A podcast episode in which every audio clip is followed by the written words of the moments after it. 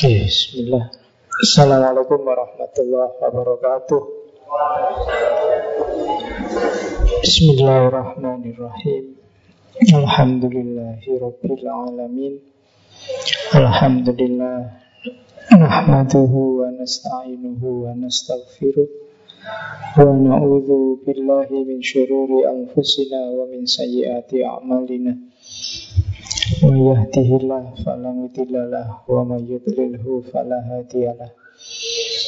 Allahumma wa sallim wa barik ala habibina wa syafi'ina sayyidina wa maulana Muhammadin wa ala alihi wa ashabihi wa ala amma Bismillah Malam ini mari kita lanjutkan ngaji filsafat kita.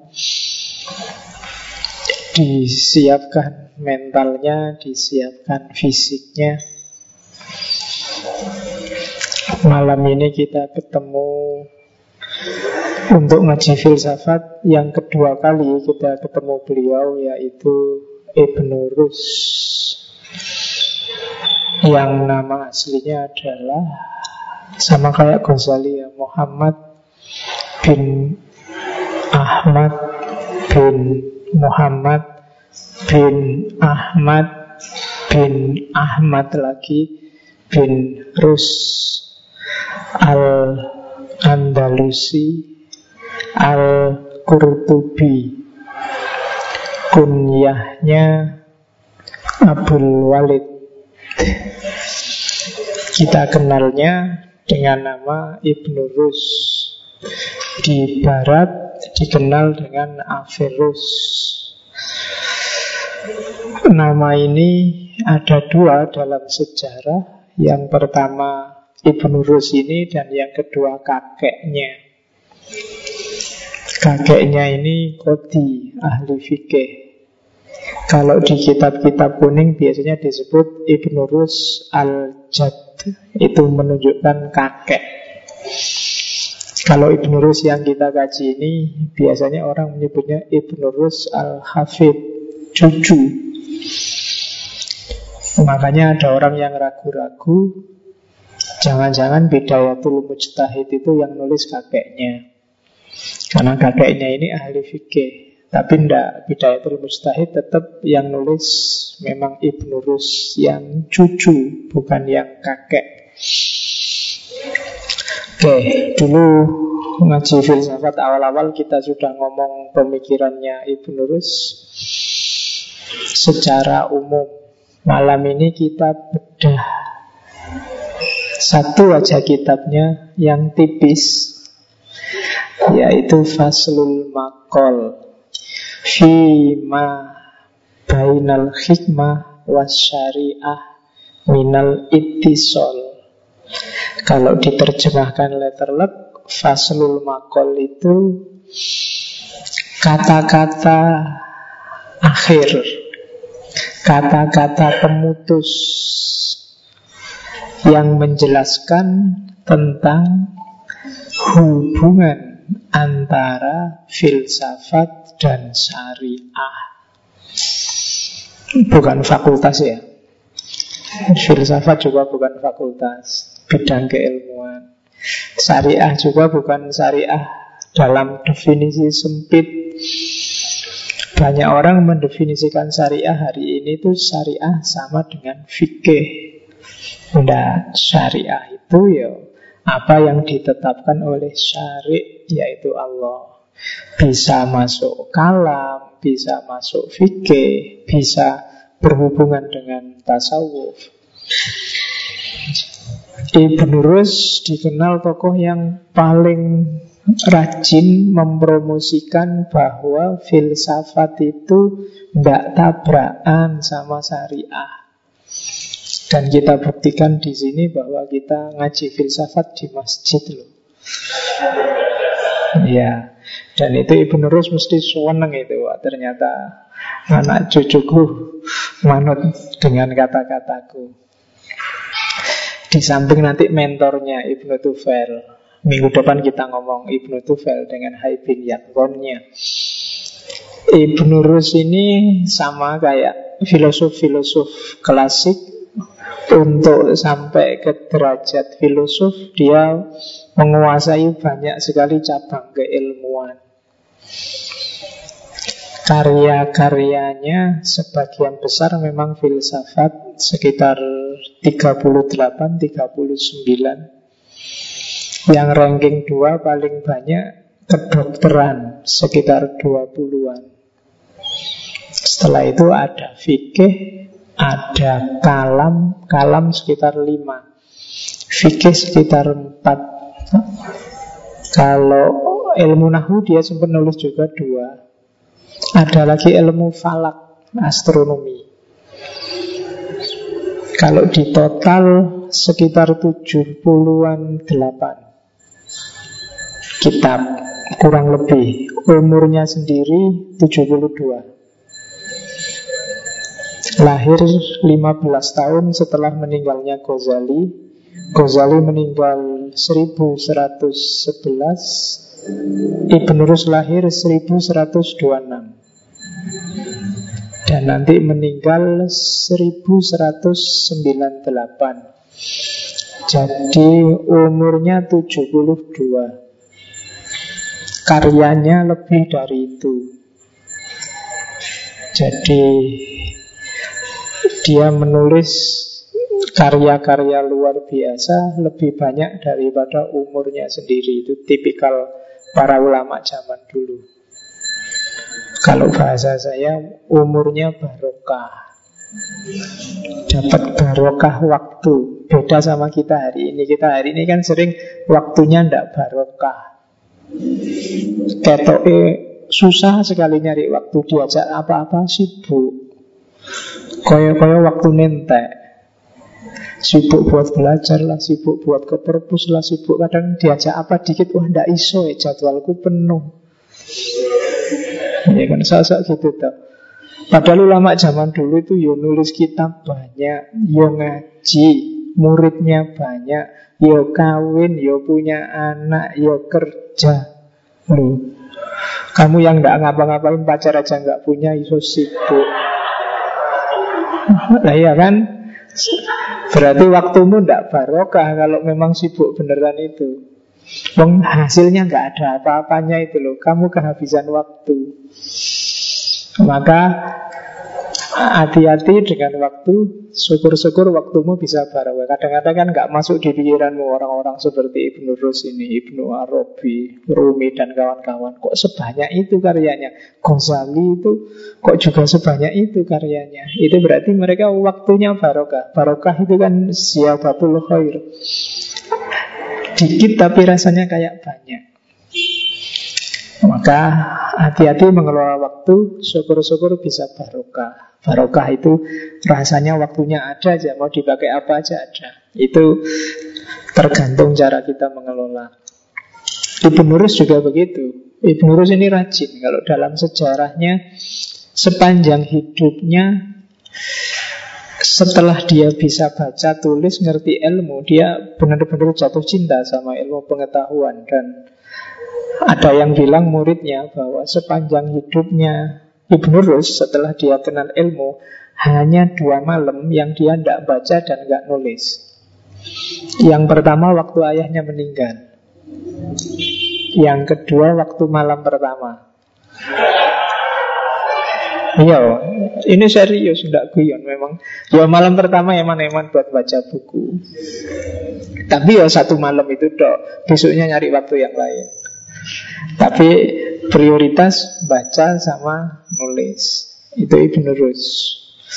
Dan Ibnu Rus ini nanti yang memercikkan, mempengaruhi Barat sehingga melahirkan Renaissance antara lain. Karena Ibn Rus dikenal sebagai guru ke, anu, pewarisnya Aristoteles. Dia hidup di era dinasti Al-Muwahhidun.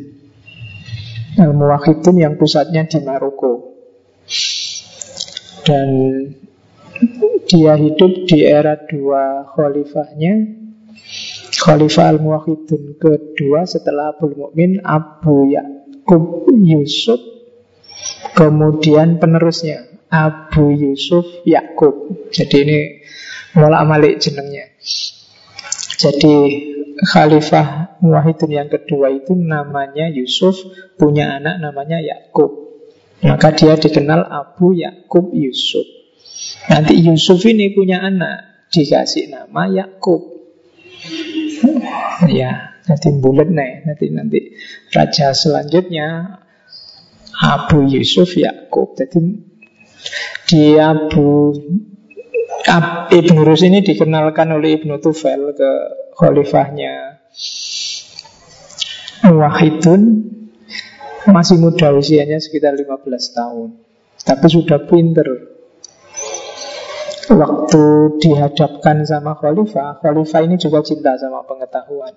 Ibnu Rus ini masih malu-malu Padahal dia pinter Jadi ditanya tentang Aristoteles Ditanya tentang filsafat Dia masih sungkan, tidak mau jawab. Akhirnya Khalifah ini menunjukkan bahwa dia tertarik dengan bidang-bidang filsafat. Dia juga ngerti banyak tentang filsafat. Lama-lama dalam pembicaraan Ibn Rus tidak sungkan-sungkan lagi Ditunjukkanlah semua pengetahuan filsafatnya Yang bikin raja terpesona Sampai kemudian dalam karirnya dia jadi Namanya Kodil Kudot Kodil Kudot itu Kodinya para kodi Apa ya Kalau hari ini Ketua MUI mungkin tidak ya? Ya, karena ini orang yang superior di bidang hukum Islam zaman itu. Di era Abu Yakub Yusuf. Nanti di era putranya Abu Yusuf Yakub. Sebenarnya awal-awal dia santai, tapi belakangan dia mendapat banyak fitnah. Ya karena biasa karena filsafat. Dia dianggap murtad lah, musyrik lah, munafik lah. Kata-kata yang sering kita dengar hari ini Belakangan ini kan kata-kata itu populer sekali Ya Saya kemarin juga ada yang nanya gitu kan Gimana Pak Faiz pendapatnya? Embo Ya Ada isu-isu tertentu yang sebaiknya memang kita diam. Karena omongan kita tidak ada dampaknya apa pun Tapi malah nambah musuh. Kamu ngomong apa pun musuhmu tambah. Ya misalnya tentang Ahok, kamu ngomong pro atau kontra Ahok, musuhmu tetap tambah. Kalau kamu pro ya kamu punya musuh yang anti Ahok, kalau kamu anti kamu punya musuh yang pro Ahok. Padahal omonganmu itu nggak ngefek apa-apa. Bagi siapa pun di level apa pun, makanya daripada kamu ngomong yang tidak ada gunanya, mending diam. Jadi itu di situ gunanya hikmah kebijaksanaan. Nah Ibnu Rus itu kena fitnah macam-macam itu tadi sampai khalifahnya terpengaruh dan dia diasingkan, bukunya dibakari semua. Dia diasingkan di sebuah perkampungan Yahudi. Itu nanti melahirkan fitnah baru dianggap Ibnu Rus itu antek-anteknya Yahudi karena dia juga nanti punya murid luar biasa Ibnu Maimun yang dikenal di barat Maimonides orang Yahudi jadi meskipun nanti belakangan rajanya insaf bahwa dia salah mengasingkan Ibnu Rus dia rugi besar mengasingkan ulama besar itu dipanggil lagi tapi tiga bulan setelah dipanggil beliau meninggal karena memang sudah tua. Nah itu Ibnu Rus. Jadi orang pinter, orang besar itu biasanya ada aja kisah tidak enaknya. Bukunya dibakar itu yang paling menyedihkan. Hari ini kitab-kitabnya Ghazali beberapa masih bisa diakses. Yang paling terkenal selain Faslul Makol ya Tahafud Tahafud kritik terhadap Ghazali yang minggu lalu kita bahas salah satu kitabnya.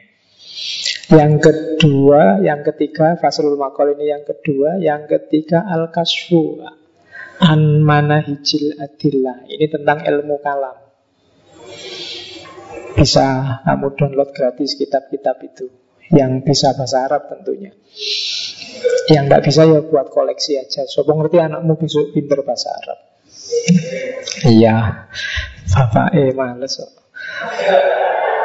Oke, saya tak mendoakan anakmu aja lah. Oke, bismillah ya malam ini kita ngaji. Semoga khatam Faslul Makol.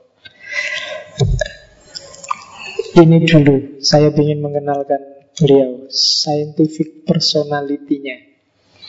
Barangkali berguna, karena hari ini banyak orang melupakan ini. Nggak, orang itu tidak semata-mata harus punya wawasan keilmuan luas, tapi attitude keilmuan juga penting. Dia juga menentukan dalam scientific enterprise. Pelajaran dari Ibn Rus yang saya catat tiga. Ibn Rus ini membahas banyak sekali aliran-aliran, mengkritik banyak sekali kalam. Kadang dia mengkritik Asy'ariyah, kadang dia mengkritik Mu'tazilah. Tapi tidak pernah dia mengungkapkan satu kalimat kebencian pada kelompok. Kritik ya kritik, tidak setuju ya tidak setuju, tidak apa-apa. Tanpa harus membenci, apalagi mengkafirkan secara spesifik. Kalau dia ngomong, kalau sudah gini-gini kafir, tapi dia tidak pernah menunjuk itu yang kafir. Bahkan coba diperhatikan, dia mengkritik tahafutnya Ghazali, tapi dia tidak menyebut bahwa itu kekacauannya Ghazali. Mungkin dia bisa nulis tahafutul Ghazali, mungkin bisa. Sama seperti Ghazali nulis tahafutul falasifah. Itu kan bahasa kasarnya ngawurnya para filosof.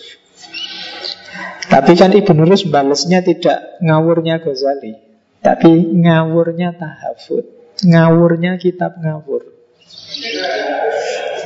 Tahafut itu tahafut. Jadi yang disalahkan bukan Ghazalinya Tapi Ghazali ketika dia ngomong di kitab tahafut itu. Jadi tidak semuanya Kalau di Ghazali kan itu agak rancu Yang diserang orangnya Tahafutul falasifah Padahal itu Ghazali objeknya cuma dua Al-Farabi sama Ibnu Sina Sebenarnya kalau mau jujur, judulnya harusnya Tahafutul Farabi dan Ibnu Sina. Dan hal yang sama tidak diulang oleh Ibnu Rus, dia pakai istilah tahafutut tahafut. Jadi ruwetnya Ghazali ketika dia nulis kitab tahafut. Tapi di kitab yang lain Ghazali perlu diapresiasi. Kan sebenarnya maunya begitu. Jadi Ibnu Rus tidak pernah menyerang kelompok tertentu. Dia tidak pernah memusuhi kelompok pemikir bebas atau pemikir keras, melecehkan para ulama. Dua-duanya dia hargai. Ini bagi saya pelajaran. Hari ini setiap orang melecehkan yang berbeda dengan dirinya. Bahkan ulama. Kalau ada ulama ngomong kok beda sama pendapatnya, manusia hari ini tidak takut untuk mencaci atau mencela di Indonesia khususnya. Ini menurut saya blunder karena ulama itu pewarisnya para nabi apa pun. Dan yang kedua, hati-hati jangan-jangan yang kita cela itu orang yang dicintai Allah. Dan pasti dia dicintai Allah Karena apa sih di muka bumi ini yang tidak dicintai oleh Allah Karena Allah itu maha penyayang, maha pecinta Dan yang dicintai oleh Allah itu kita caci maki Siapa pun dia ada di mana pun levelnya Seperti apa pun pendapatnya itu menurut saya di antara simpul yang harus kita urai sebagai Muslim Indonesia hari ini. Kita harus belajar dari Ibnu Rus. Di fitnah seperti apa pun dia tidak pernah balas dendam untuk menjatuhkan orang-orang yang mencelanya. Dan terakhir Ibnu Rus ini tidak kayak Ghazali. Ghazali itu ngotot sekali nyari kebenaran yang paling benar. Tapi Ibn Rus sejak awal dia sudah punya persepsi bahwa sebagai manusia kapasitasku terbatas untuk mengetahui kebenaran yang paling benar itu. Yang gue anggap benar hari ini mungkin besok ada fakta baru ternyata enggak. Jadi mentalnya Ibn Rus itu Sehingga dia terbuka Informasi apa pun Dari kelompok mana pun Tidak apa-apa tak dengerin Kalau ada kitab Ya tidak apa-apa sini tak bacanya Itu Ibn Rus Jadi dia terbuka Mental ini menurut saya penting juga Karena hari ini kita Kalau bahasanya Montgomery Ward biasanya kita pakai strategi otoriter. Strategi otoriter itu yuk, kalau sudah kelompok A, yuk yang dibaca yuk kita-kita kelompok A aja, kita-kita kelompok lain itu haram. Sehingga kita judgementnya tidak adil. Dan itu tidak dilakukan oleh Ibn Rus. Nah itu scientific personality-nya, attitude ilmiah seorang Ibn Rus. Ada yang hilang menurut saya di kampus-kampus hari ini yang tidak ada mata kuliahnya yaitu etika ilmiah. Zaman saya dulu ada mata kuliah yang judulnya Adabul Bahsi wal Munadhoro. Etika bertukar pendapat, etika diskusi. Itu menurut saya lebih penting dibandingkan sebelum kita paham materinya. Kalau etika diskusinya sudah rusak, ya hasilnya rusak. Oh, di Indonesia hari ini orang kalau debat pinter, tapi sharing pendapat agak susah. Debat itu kan orang kukuh dengan posisinya masing-masing terus tanding. Kiblat kita hari ini ILC. Iya. Jadi pokoknya debat Kalau debat pinter Tapi berbagi ide kita agak berat Oke okay, Scientific personality Terus Satu teori lagi sebelum masuk ke fasul makol Ini menurut saya penting ya Untuk teman-teman yang sedang ngaji filsafat. Katanya Ibn Rus Ada lima syarat bagi para peminat filsafat. Yang pertama, ini tidak bisa diingkari bakat. Ya, ini bakat itu untuk ngetes apakah kalian bakat apa enggak. Kalian baca buku filsafat kerasan enggak? Dengerin ngaji filsafat kerasan enggak? Kemudian kalau ada orang ngomong di level yang filosofis kalian kerasan enggak? Kalau kerasan dan seneng ada bakat. Kalau ngantuk, ya baca buku filsafat 200 halaman baru dapat dua lembar sudah menguap. Menguap itu hilang berarti kamu ngantuk. Itu harus diasah lagi. Bakat itu kan bukan sesuatu yang ada begitu saja, harus diasah. Tumbuhkanlah bakatmu Bukan aku itu bakat apa enggak Jangan dicari kamu Aku bakat bulu tangkis enggak ya Enggak akan ketemu Latihan aja bulu tangkis Lama-lama yuk bakatnya muncul Bakat itu 10% Tapi harus ada Kalau di filsafat Kalau menurut Ibn Rus Nalar bakat itu maksudnya Kapasitas mikir Akalmu masih jernih enggak Maksudnya itu kalau kamu sudah nggak bisa lagi berpikir jernih, ya jangan masuk ke dunia filsafat. Yang kedua, tertib. Ini yang sering diloncat-loncat oleh para peminat filsafat, apalagi mahasiswa-mahasiswa baru. Baru ngerti filsafat, ujuk-ujuk moco Derrida, moco Foucault, moco Gadamer. Ya ndak apa-apa sih nek paham. Tapi ilmu itu membangunnya lebih enak dari dasar. Itu makanya bahasanya Ibn Rus tertib. Pelan-pelan Ibn Rus itu tidak ujuk-ujuk dia nulis filsafat Dia perlahan-lahan belajar Aristoteles Ditafsiri, disarahi Setelah disarai, diringkes versi dia yang namanya talfis. Jadi pelan-pelan jadi seorang Ibnu Rus. Jangan kesusu pingin jadi sebesar Derrida, apa sebesar Foucault, apa sebesar Kalma. Pelan-pelan dibangun, biar jadi sesuatu, biar kokoh landasannya.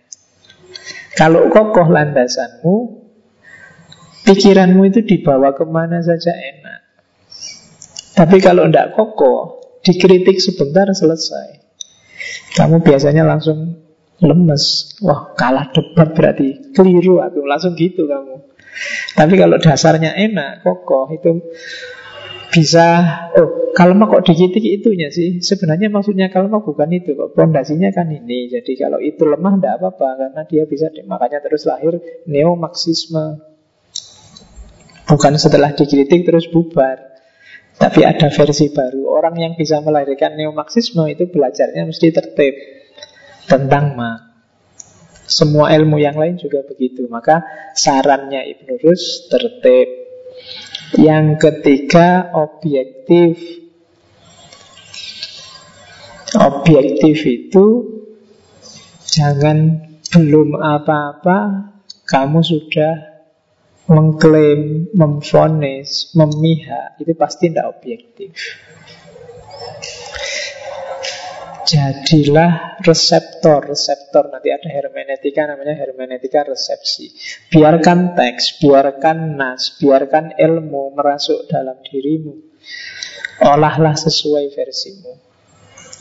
Jangan keburu-buru nyetir ilmunya kalau kamu sendiri belum paham. Itu bahasa lain dari objektif lah. Biarkan objeknya yang ngomong dulu. Oke, terus yang ketiga pendapat yang teguh. Jangan gampang terpengaruh. Filosof itu nyari bahan ke mana-mana, tapi dia sendiri tidak mudah terpengaruh sebelum punya bukti yang meyakinkan. Sebelum ada data yang pasti. Tidak mudah ketipu oleh hoak, ahok apa hari ini. Banyak kan yang gitu-gitu. Pokoknya kamu ketipu banyak orang yang bikin dalil. Hari ini logika kita masih masih nama besar. Orang ngomong ngawur terus ditempeli nama besar, terus kamu mesti manut. Syekh siapa? ngomong kayak gini Padahal dia ngomong bener apa enggak ya orang ngerti Tapi gara-gara ada nama Syekh itu Terus kamu terpesona itu persis kayak zaman saya S1 Waktu diskusi Kalau debat mau kalah Jurusnya menampilkan nama. Sesuai yang saya baca Di bukunya Gadamer Padahal yang buhono mbora Di bukunya Gadamer Di bukunya Nurholis Majid di bukunya Gus Dur itu Padahal yang tidak pernah baca Tapi begitu ngomong Nurholis Majid Ngomong Gus Dur Yang lain mengkeret sudah. Wah Gus Dur ya Wah, Nurholis Majid ya. Padahal ini ngawur ini ngomongnya. Karena temenmu sudah merasa berhadapan dengan Nurholis Majid, berhadapan dengan Gus Dur, padahal itu yang ngawur. Dan hari ini di WA-WA banyak semacam itu. Nah, itu karena kamu tidak teguh pendirian, lebih terpesona oleh orangnya daripada pendapatnya. Dan yang terakhir, ini alasnya keutamaan akhlak. Ya, sedalam apa pun ilmumu, kalau akhlaknya rusak, tidak ada gunanya. Kayak kemarin di Aristoteles, di Plato, di Ghazali, segala sesuatu ada tujuannya. Dan ilmu itu kalau dirunut-runut tujuannya apa sih? Untuk perbaikan hidupnya manusia, untuk kebahagiaannya manusia. Kalau akhlaknya rusak, nggak mungkin target kebahagiaan ini terpenuhi. Ilmumu bagus tapi buat nipu orang, ya sudah. Wawasanmu luas tapi dipelintir untuk menjatuhkan orang, ya sudah. Kamu kehilangan yang paling basic, yaitu akhlak. Tujuan adanya ilmu jadi hilang. Maka katanya Ibn Rus Yang kelima Keutamaan akhlak Jadi bakat Akalnya harus sehat Tertib, urut, tidak kesusu Pingin dalam, nggak kesusu Pingin besar Objektif Kemudian tidak mudah terpengaruh Dan keutamaan akhlak. Silahkan setelah itu dalamilah filsafat. Nah itu sarannya Ibn Rus. Yang menurut saya sampai hari ini masih relevan. Oke, bismillah kita mulai masuk ke Faslul Makol sekarang. Ya tak kasih Arab dikit-dikit lah biar Enggak, itu itu Quran Jadi visi besarnya Ibn Rus di Fasrul Makol itu memang untuk menunjukkan bahwa filsafat dan agama, filsafat dan syariah itu tidak bertentangan. Dan ada yang bilang Fasrul Makol ini pengantar sebelum Ibn Rus nulis Tahafud Tahafud. Yang pertama dalil naklinya. Untuk menunjukkan bahwa filsafat itu sebenarnya diperintahkan loh oleh syariat, oleh Al-Quran. Ayatnya banyak. Iya sih kata-kata filsafat itu tidak berasal dari Islam Tapi esensi filsafat, hakikat filsafat itu sangat islami. Katanya Ibn Rus banyak. Misalnya ayat Fa'ta biru Ya ulil absor. Maka Al-Hasr. Maka Ambillah ibarat Ambillah pelajaran. Wahai ulil absor Ulil absor itu Di Quran. Ya Ada yang ulil absor di sini Bukan ulil absor yang jil ya. Di Quran ada ulil absor Ada ulil albab. Al kalau ulil absor itu peneliti. Absor itu kan mata penglihatan. Jadi para peneliti untuk yang fisik.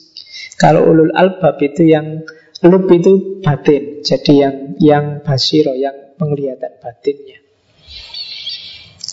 Fakta biru ya ulil absor itu Wahai para peneliti, para pengamat Yang mengambil pelajaran dari alam semesta Ambillah ibro Fakta biru Atau surat Al-A'raf ini surat ayat-ayat yang disebut oleh Ibn Rus di Fazrul Maqal.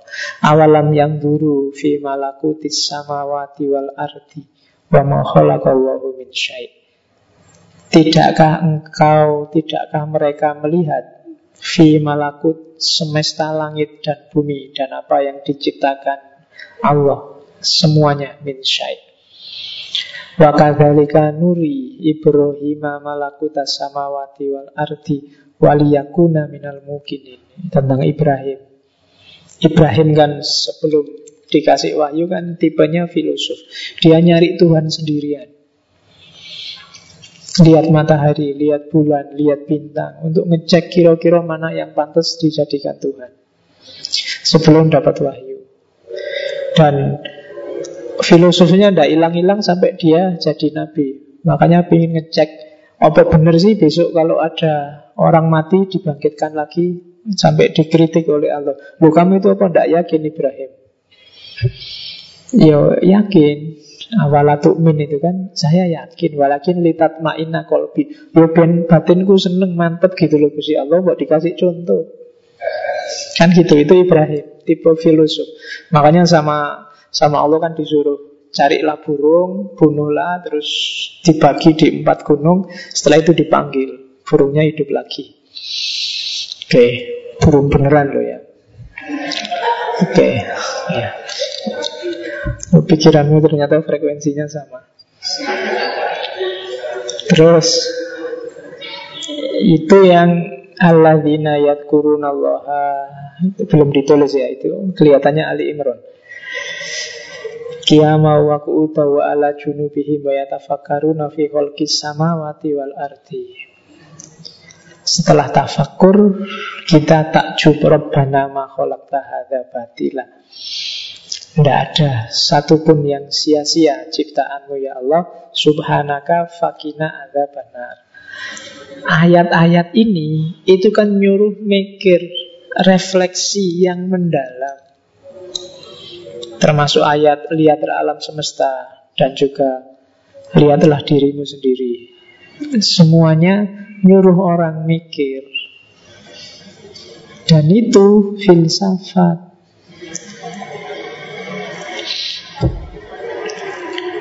Oke.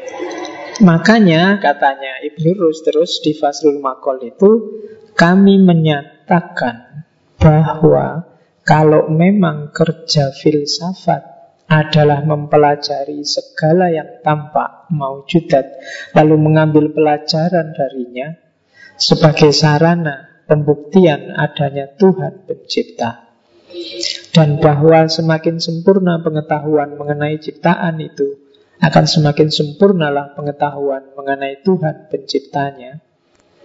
Sementara syariat sendiri telah menganjurkan dan mendorong manusia untuk merenungkan semua wujud yang tampak, maka menjadi jelaslah bahwa apa yang ditunjukkan oleh filsafat mungkin sekali merupakan suatu kewajiban atau anjuran dari syariat. Jadi Al-Quran nyuruh kita mikir Filsafat juga nyuruh kita mikir. Kalau orang tidak boleh mikir, tidak boleh berfilsafat Harusnya Al-Quran ngomongnya cuma Dan ikutilah Al-Quran tok. Kan enggak Di banyak ayat bahkan kita disindirkan Afala tak kilun Afala tatafakkarun itu kan kayak sindirannya Cak Lontong itu kan Mikir. Masa kita nggak mau mikir? Mikir dong. Itu kan sindirannya Al-Quran. Kamu nggak mikir kok Itu kan meskipun ada Al-Quran Al-Qurannya sendiri nyuruh kita mikir. Kan banyak nanti aliran-aliran kholaf yang anti mikir. Dikasih Al-Quran dia membaca Al-Quran tidak paham, terus Wallahu a'lam bisawab. Kita kembalikan maknanya pada Allah. Dikembalikan lagi padahal sudah dikasih. Iya. Wong sudah dikasih wahyu sama Allah dikembalikan lagi. Oke. Nah, oh, makanya nanti disindir sama Al-Quran kan afala tak kilun kamu tidak mikir kok mikirlah kan manusia kan gitu. Jadi filsafat itu dianjurkan sangat. Jadi ini terjemahannya ya memang kalimatnya Ibn Rus kan memang dia tidak suka menghakimi maka kalimatnya pakai mungkin sekali itu kewajiban loh berfilsafat itu ya mungkin sekali itu ya sunnah-sunnah sangat muakat lah dari syariat jadi perintahnya syariat sendiri berfilsafat itu Bahwa namanya filsafat yaitu kan istilah yang populer aja zaman itu Kok bukan istilah mikir ya kamu pakai kamu ganti istilahnya ndak apa-apa wis. Wong cuma istilah aja ndak masalah. Sama kayak orang kemarin kan rame mengkritik hermeneutik itu. Kalau ditelusuri itu sebenarnya alergi dengan istilahnya. Kamu ganti aja lah kalau yang penting proses semacam itu diakui, tidak masalah. Wong cuma istilah aja. Makanya Pak Amin Abdullah itu pakai istilah at-ta'wil al-ilmi. Itu kan kelihatannya pakai bahasa Arab dan Islami kalau pakai at-ta'wil. Padahal itu kode wae hermeneutik. Kalau pakai hermeneutik kan telinganya gatel duluan. Wah hermeneutik miliknya orang Kristen kan gitu. Filsafat itu juga gitu Filsafat barat itu.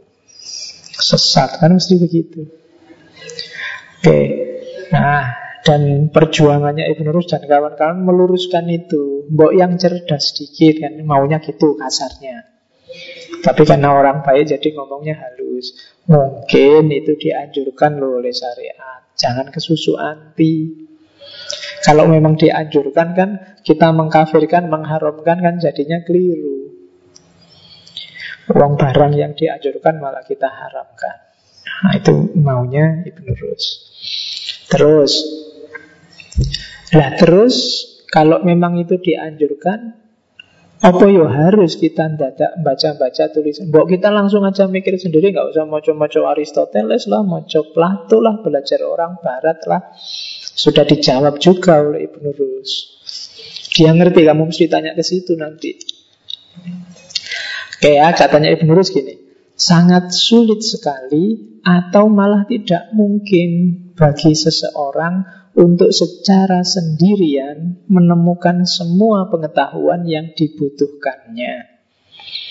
Apabila orang lain, termasuk yang non-muslim, ternyata telah menguraikan pemikiran itu, maka kita wajib menerima bantuan untuk menempuh proses intelektual yang sedang kita jalani dengan apa yang mereka sampaikan dalam hal itu.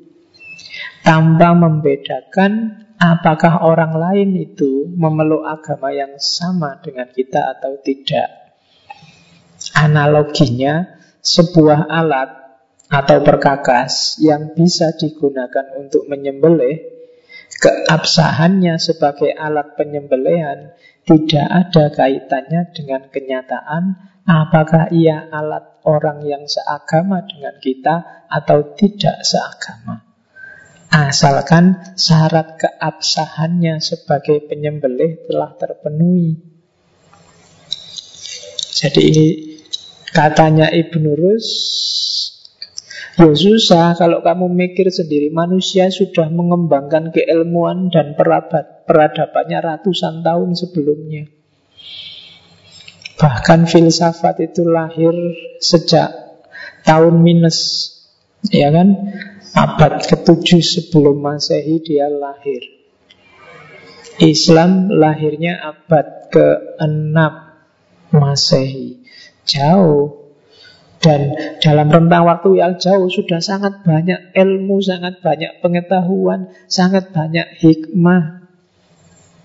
Ya ada yang tidak pas, tapi banyak juga yang pas. Jangan capek-capek kerja dua kali. Kamu ngambil pertimbangan dari karya-karya mereka tidak masalah. Kalau memang cocok ya tidak apa-apa. Toh kita bisa kalau ada yang tidak cocok ya tidak usah dipakai. Yang cocok dipakai kan begitu. Analoginya alat penyembelih pisau. Ketika pakai pisau atau hari ini kamu pakai HP kan kamu nggak pernah tanya iPhonemu itu Steve Jobs loh dia Yahudi kan enggak. Googlemu itu juga bukan Muslim. Internetmu, listrikmu ini ini jasanya Thomas Alva Edison, Yahudi. Kalau kamu anti Yahudi, matiin listriknya. Tuh, kalau pikiranmu begitu loh ya. Jadi kalau tak bayangkan jasanya Thomas Alva Edison luar biasa loh. Mungkin pahalanya lebih besar dari kamu yang sholat tahajud tiap malam. Ya kan, lo kamu tidak bisa ngapa-ngapain sama sekali hari ini kalau nggak ada listrik, nggak ada lampu. Cuma katanya Ibnu Rus, yo, yo kita ambil aja dari mereka kalau memang sudah cocok, ngapain kerja dua kali? Dipikir lagi ya hasilnya nanti juga ke situ lagi. Tinggal kita kembangkan aja kan. Tidak harus kerja dua kali. Itu maunya Ibnu Rus. Kalau sebelumnya sudah ada Einstein dengan teori relativitasnya, ya kita nggak usah pusing. Diawali lagi lah penelitiannya, tidak usah. Kita pakai, kita kembangkan. Kalau ada kelirunya kita revisi kan begitu perilaku ilmiah. Alat penyembelih itu kualifikasi ukurannya bukan dia agamanya apa, dibikin orang Kristen apa Yahudi, tapi dia pas enggak jadi alat penyembelih yang baik. Ya kalau pisau tajam enggak. Kalau tumpul kan kasihan hewan yang dia seket-seket kasihan. Cari yang tajam. Itu kan parameternya kan itu, ketajamannya untuk bisa ngiris. Bukan ini dari agama apa. Kamu juga tidak tahu kan yang bikin pisaumu untuk korban kemarin Jangan-jangan yang bikin orang kejawen yang tidak sholat nah, Susah lagi kamu Oh ini kejawen ini yang bikin tak Kan bukan itu parameternya Jadi katanya Ibn Rus Tidak pakailah karya terdahulu, tidak masalah. Kalau memang cocok. Kalau bahasa hari ini, ilmu itu continuity and change. Yang lama dilanjutkan, diadaptasi, dimodifikasi sesuai yang sekarang. Itu namanya continuity and change, keberlanjutan. Dulu orang punya pendapat apa, dikembangkan dari situ. Misalnya, dulu Clifford Gate punya santri priayi abangan. Dulu tapi masih banyak orang bangsawan. Sekarang sudah tidak ada. Mungkin sekarang diganti Islam itu bukan santri priayi abangan Tapi ada Islam gaul sama Islam tidak gaul misalnya. Yang gaul punya HP internet Yang tidak gaul nggak pakai HP internet misalnya. Itu namanya ceng Dia tetap melanjutkan yang dulu Tapi ada perubahan. Mempelajari karya terdahulu Maka boleh. Kamu baca Aristoteles juga tidak apa-apa Hikmahnya juga banyak toh katanya Ibn Rus. Kamu dari Aristoteles kan terus ngerti ada argumen penggerak yang tidak bergerak misalnya. Oh itu ternyata Tuhan itu awalnya dari Aristoteles. Terus maka katanya Ibn Rus jelaslah bahwa mempelajari karya para cerdik pandai terdahulu adalah wajib. Kenapa wajib? Karena maksud dan tujuan mereka tidak lain adalah maksud dan tujuan ke arah mana syariat telah memberi dorongan kepada kita untuk mencapainya. Hari ini banyak orang gaya. Banyak yang kita sering dengar ya. Kalau ada orang ngomong apa aja terus dia tanya, dalilnya mana? Qurannya mana? Kalau dijawab pendapatnya ulama dia tidak mau. Padahal katanya Ibnu Rus, ya enggak lah. Kita yang dilakukan para ulama zaman dulu itu juga dia nyari makna sesuai ijtihad mereka apa yang diinginkan oleh Allah. Sebagaimana kita sekarang nyari. Bahkan kalau diukur kualitas itu kita jauh sama mereka. Maka tidak usah gaya. Yo orang yang ilmunya nyampe boleh dia kembali pada Quran dan hadis. Yang ilmunya nyampe, yang tidak nyampe, yo ikutlah ulama yang kita anggap nyampe. Wong kita ngaji aja masih ngeja. Masih gradul-gradul Kalau ngimami beraninya kuluhu sama ina atau ina Ya Gitu kembali pada Quran dan Sunnah Oke, jadi kalau membaca hadis nggak berani Arabnya, beraninya artinya langsung gitu mesti. Tak denger dengerin kalau khutbah itu banyak yang gitu. Jadi Arabnya rawani maca, oke langsung artinya sebagaimana sabda Rasulullah yang artinya langsung gitu. Kuatir keliru.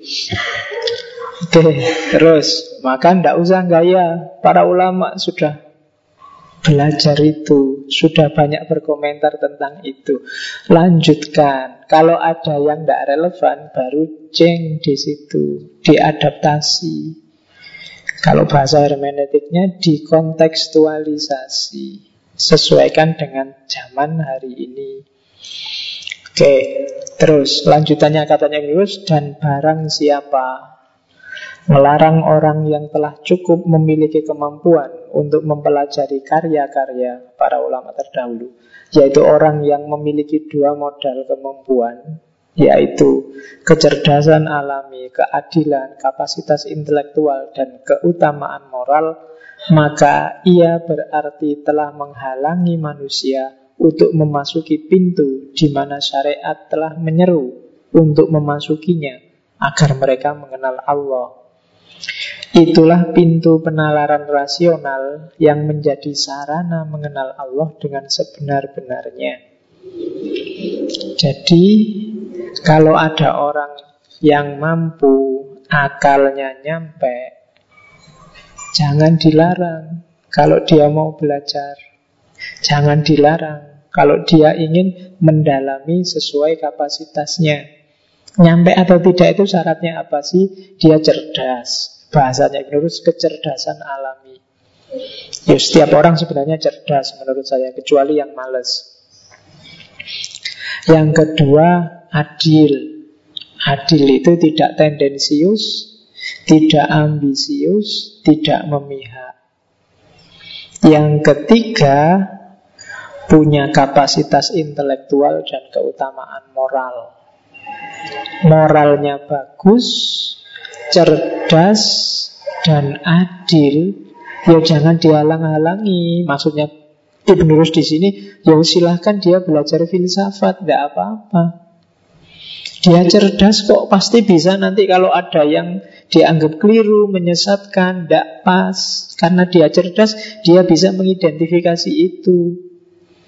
Kalau ada yang beda-beda karena dia adil pasti dia fair, objektif. Karena dia punya keutamaan moral, kalau ada yang tidak sepatutnya, tidak selayaknya, pasti dia hindari. Jangan dilarang-larang. Orang yang pingin pinter, pingin belajar filsafat. Katanya Ibn Rus, sikap menghalangi itu tentu saja adalah puncak kebodohan dan menjauhi Allah. Kenapa menjauhi Allah? Orang ini yang ingin belajar ilmu, ingin membaca-baca karya ulama, filosof terdahulu, ini ilmu itu kan semakin mendekatkan orang sama Allah. Kalau orang belajar dihalang-halangi, itu sama dengan menjauhkan orang dari Allah. Karena kamu dilarang pinter. Pin, semakin pinter orang kan logikanya dia semakin dekat sama Allah kecuali yang tidak. Kecuali yang tidak itu karena banyak sekarang banyak orang pinter yang sifatnya trik. Ilmunya ilmu apalan ilmunya sofistik. Jadi dari ilmu untuk kepentingan pribadi. Tapi kalau dia punya syarat cerdas, adil, dan bermoral, itu pasti dia tidak akan begitu. Silahkan orang yang punya kapasitas ini dalamilah filsafat. Itu maunya Ibn Rus. Terus, nah, kalau ada yang tersesat gimana? Ya, kalau ada satu dua yang tersesat gimana? Itu dia sudah ngomong juga.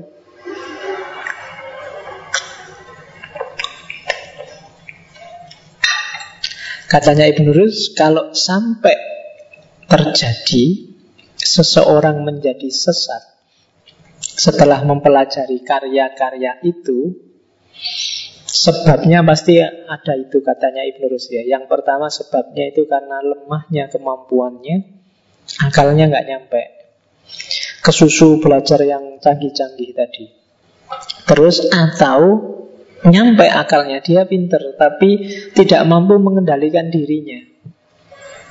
Ambisius, serakah, tidak adil, memihak.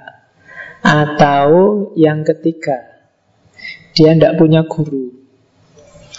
Gunanya guru itu menata pengetahuan menata relasi antar pengetahuan, menunjukkan mana yang duluan, mana yang belakangan, menata sikap mentalnya itu gunanya guru.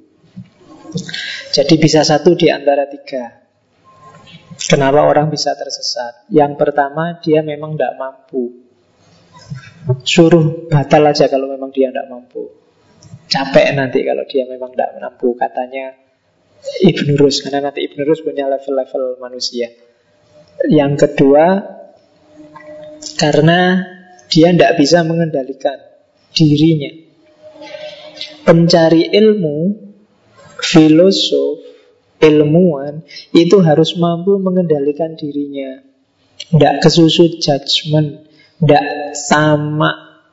Tamak itu bukan jatahnya diambil juga, belum waktunya serakah dan seterusnya ya. Berarti tidak bisa menguasai dirinya. Kesusu, ya kan? Kesusu itu kan tidak enak. Karena ikut oh, jangan kesusu lah, keburu-buru. Kamu langsung ketawa saya ngomong gitu. Iya. Frekuensimu ke situ terus. Keburu-buru. Banyak orang yang keburu-buru, sumber bencana kadang-kadang. Kenapa orang plagiat? Dia keburu-buru ingin punya tulisan. Kadang-kadang ilmunya sidik sudah berani show. Keburu-buru Belum waktunya jadi ustadz Sudah syuting di TV Dilihat orang banyak. Itu namanya kesusu. Hari ini ustadz dan tidak ustadz kan Bukan umat yang menentukan Tapi TV nah, Itu juga bahaya Karena kalau TV itu komoditas. Jadi Berarti tidak bisa menguasai diri Itu sumber terus jadi sesat Dan yang ketiga tidak ada tempat dia bertanya, dia tidak punya guru. Itu juga bahaya, sumbernya sesat. Kemungkinan memang terjadi, cuma itu kasuistik kalau kasarnya katanya Ibn Rus. Meskipun begitu, tentu saja tidak membuat kita terus kalau gitu karya-karya ini sesat. Tidak. Tidak membuat tidak boleh membuat kita menghalang-halangi karya itu dipelajari untuk mereka yang memiliki kemampuan untuk mempelajarinya. Kasus negatif semacam ini adalah sesuatu yang terjadi secara kebetulan, bil arot, dan tidak secara esensial. Itu anunya, kuatnya sesuatu yang secara esensial mampu memberikan manfaat tidak boleh disia-siakan hanya karena adanya fenomena doror bahaya yang terkait dengannya secara aksidental. Ini sebenarnya kelihatan sangat ilmiah tapi ini sebenarnya tiap hari kita lakukan. Mobil itu manfaatnya banyak. Sekali dua kali juga ada kecelakaan. Tapi kecelakaan mobil kan tidak boleh jadi alasan kalau gitu basmilah semua mobil nggak perlu ada mobil lagi. Ada orang yang belajar filsafat satu dua yang sesat. Tapi ini tidak boleh dijadikan judgement untuk berarti jangan belajar filsafat lagi. Nanti jadi sesat kayak itu. Itu sama dengan kamu jangan naik mobil lagi nanti tabrakan kayak yang kemarin loh. Jadi logikanya begitu. Ada orang main HP dicas terus HP-nya meledak. Terus kamu disebarin di WA itu. HP sambil dicas. Kalau dibiarin lama-lama dia meledak. Gambarnya ada HP di atas itu. Itu kasuistik. Tidak bisa dianalogikan semuanya. Ya mungkin ngecasnya di atas kompor. Di atas kompornya nggak disebut. Jadi itu kasuistik. Saya sering dapat kasus laporan anak mahasiswa yang jarang sholat. Ya kan? Ya mesti wae kan sholat itu jarang Sholat terus kan malah bid'ah. Yang oh, mahasiswa yang tidak sholat. Kalau mahasiswi tidak sholat kan nggak apa-apa Memang kadang-kadang tidak sholat. Kalau mahasiswa Kan itu kasus, kasuistik. Ya, ya harus ditanya beneran Sampai beneran mahasiswa apa mahasiswi kalau mahasiswi sih tidak apa-apa Sekali dua kali tidak sholat Seminggu juga tidak apa-apa Sedang halangan. Jangan-jangan mahasiswi Salah paham aku. Oke ya. Ada yang Ketika ngadep saya tak tanya Ngapain kok sekarang jadi gini? Wah saya sedang pencarian ini pak. Oh, Dahsyat sekali. Ya tidak apa-apa Terus Lah kamu pencarian itu nyari apa Bingung deh, jawabnya susah itu. Ngalor gitu Nah ya kan pencarian kan harus jelas. Kamu nyari apa? Terus alatmu nyari apa sekarang? Ngomong kamu tiap hari gitaran, nongkrong, ngerokok, ngopi. Emangnya yang kamu cari ketemu dengan ngerongkong, nongkrong, ngerokok, ngopi? Terus parameternya kamu sudah nemu apa, belum apa? Jangan-jangan sudah lama ketemu Tapi kamu cuekin di mana-mana jawabannya sudah ada, cuma kamu nggak mau aja ngambil jawaban itu. Oh itu kan harus jelas. Kalau memang pencarian benar bagus, pada saatnya dia akan ketemu dengan kebenaran yang dia cari. Tapi kalau pencarian itu hanya dalih, jangan kamu males. Itu yang harus diuji ulang. Oke, jadi itu sarannya Ibn Rus itu Kasus satu dua ya jangan digeneralisir untuk semuanya. Karena Itu tadi sesuatu yang secara esensial bermanfaat jangan digugurkan hanya karena yang insidental, yang satu dua. Terus itu yang filsafat. Sekarang diawali dari yang syariat.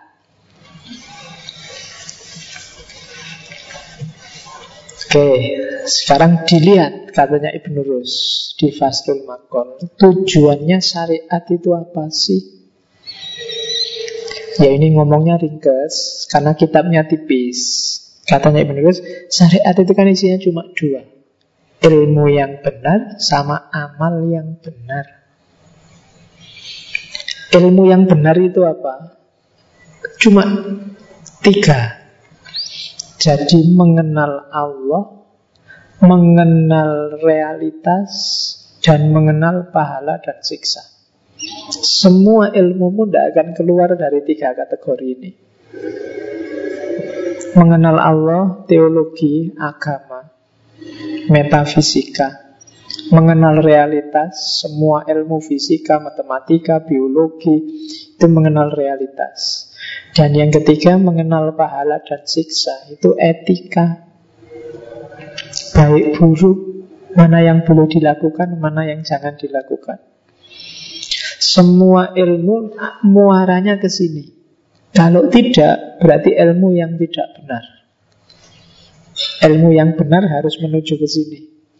Menuju pengenalan atas Allah Menuju pemahaman atas realitas Dan menuju pengertian tentang Mana pahala, mana siksa.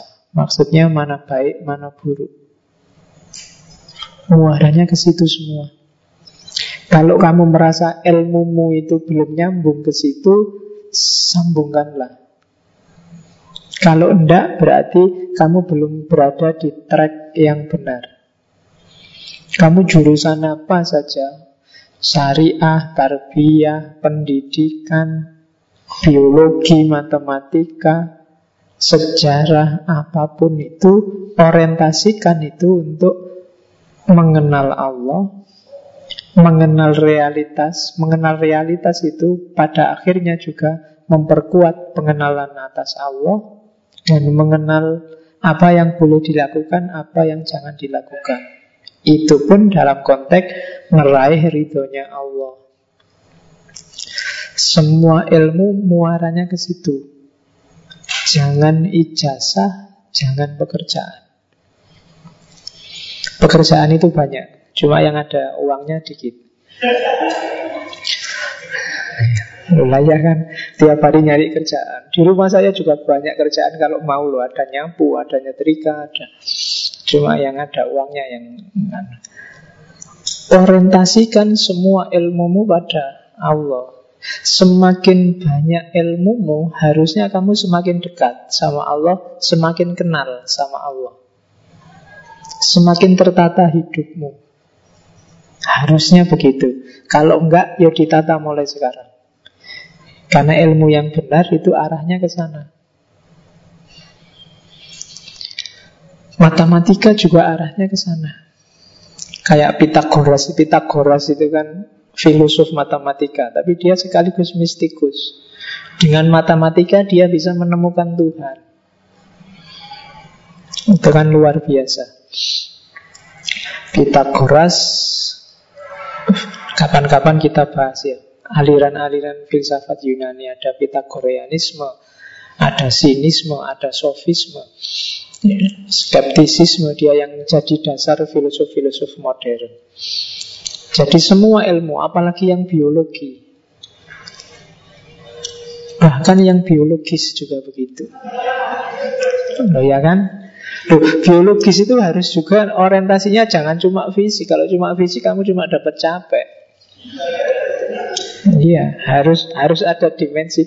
Makanya di Hindu itu ada aliran namanya tantrisme. Tantrisme itu bagaimana energi itu itu bisa meningkatkan spiritualitas. Ya.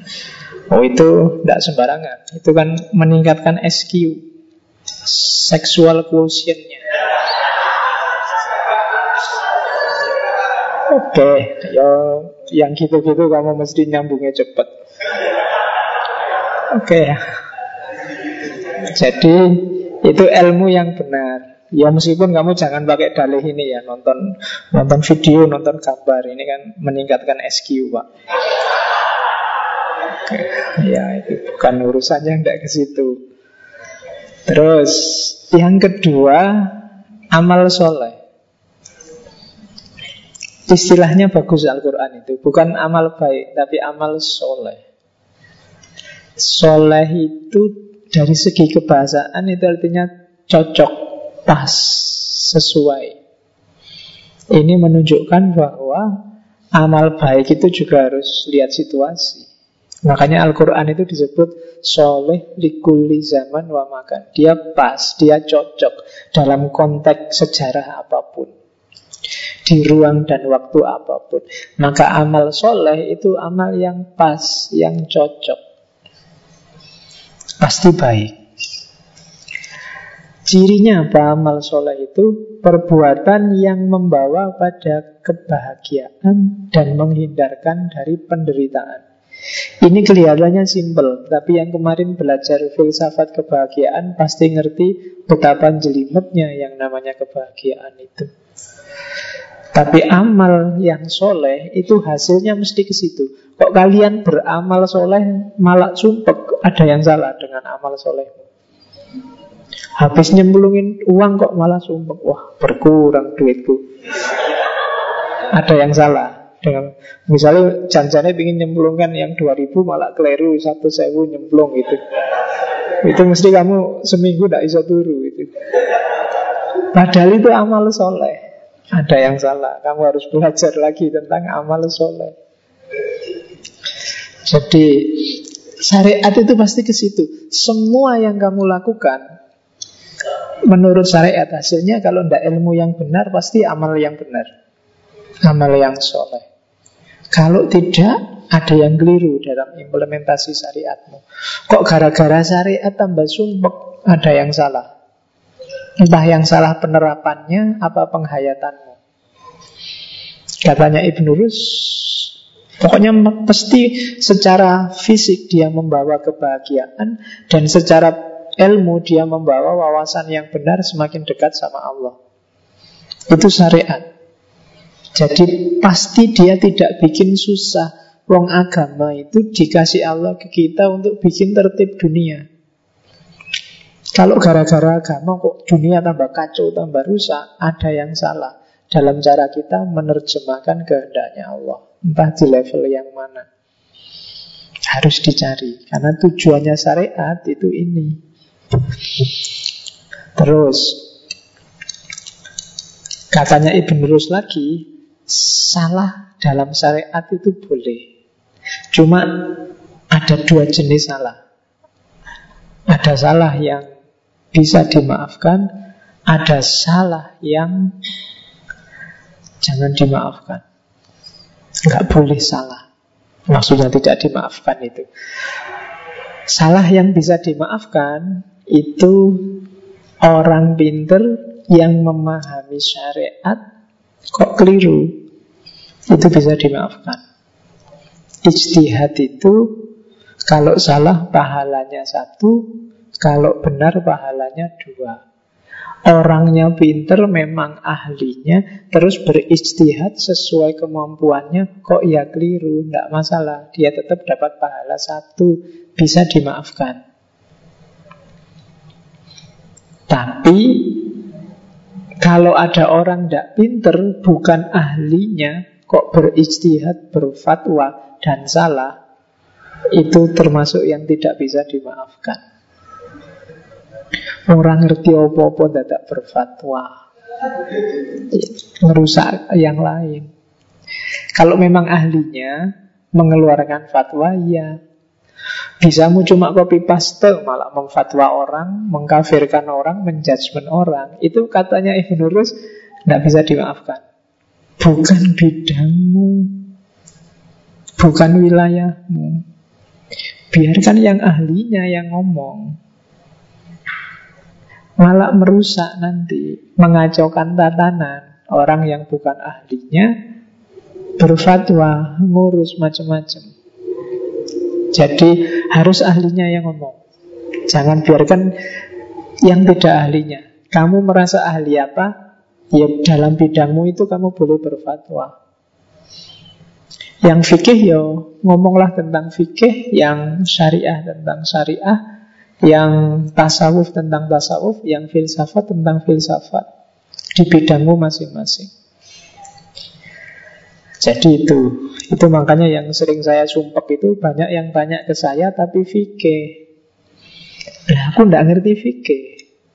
Ndak tak jawab itu mesake. Kalau tak jawab dia tersesat, aku berdosa. Neman-neman. Ya paling tak jawab, tanyalah pada ahlinya kan gitu. Karena memang aku ndak ngerti fikih. Ujuk-ujuk ada yang tanya, Pak, pacaran itu normalnya berapa tahun ya Pak secara syariah?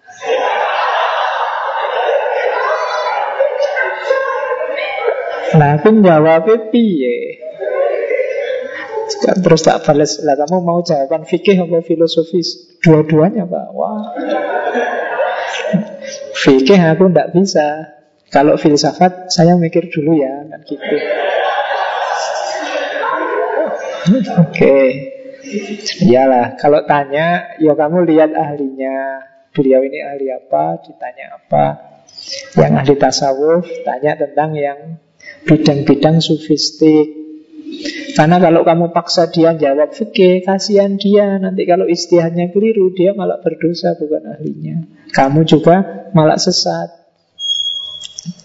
Mungkin karena dia kasihan lihat kamu saking anunya terus dia nalar-nalar dewe berfatwa koyo ahli fikih padahal bukan ahlinya. Malah menyesatkan. Karena modus ilmunya kan beda-beda.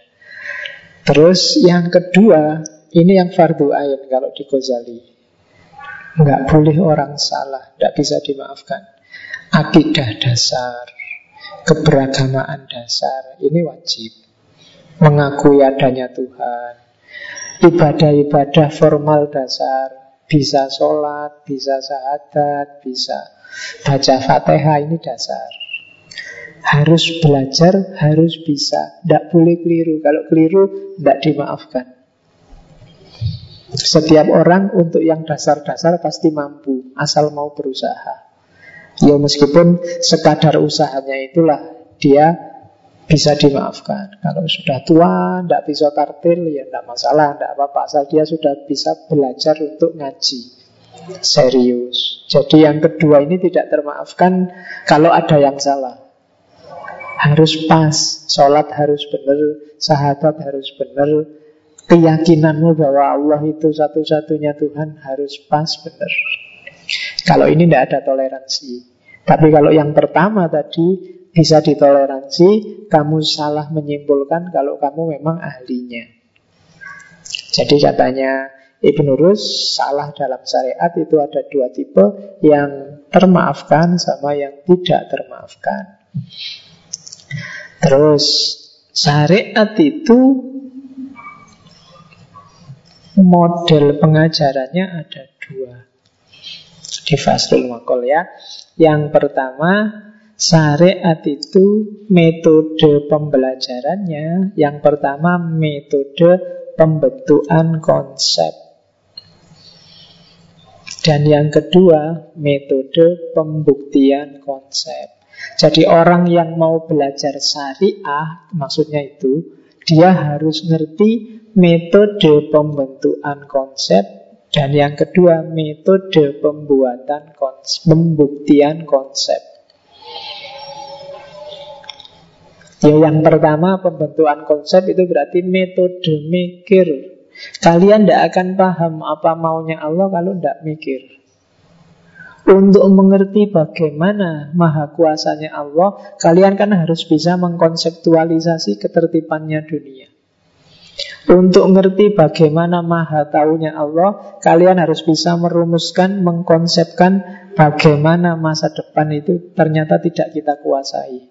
Kita rancang A, ternyata jadinya B. Berarti Allah yang menguasai segala sesuatu. Itu konseptualisasi namanya. Ya di Faslul Makol disebut metode pembentukan konsep itu ada dua, ada lewat barang itu sendiri, ada lewat yang lain. Memahami Allah misalnya bisa langsung to the point baca Quran memahami Allah, bisa pakai yang lain menganalogikan. Misalnya memahami kasih sayangnya Allah kayak kasih sayangnya orang tua, kayak kasih sayangnya ibu. Allah sayang pada kita itu kayak sayangnya ibu pada kita dan itu puluhan kali lipat dari itu. Nah, itu namanya kias.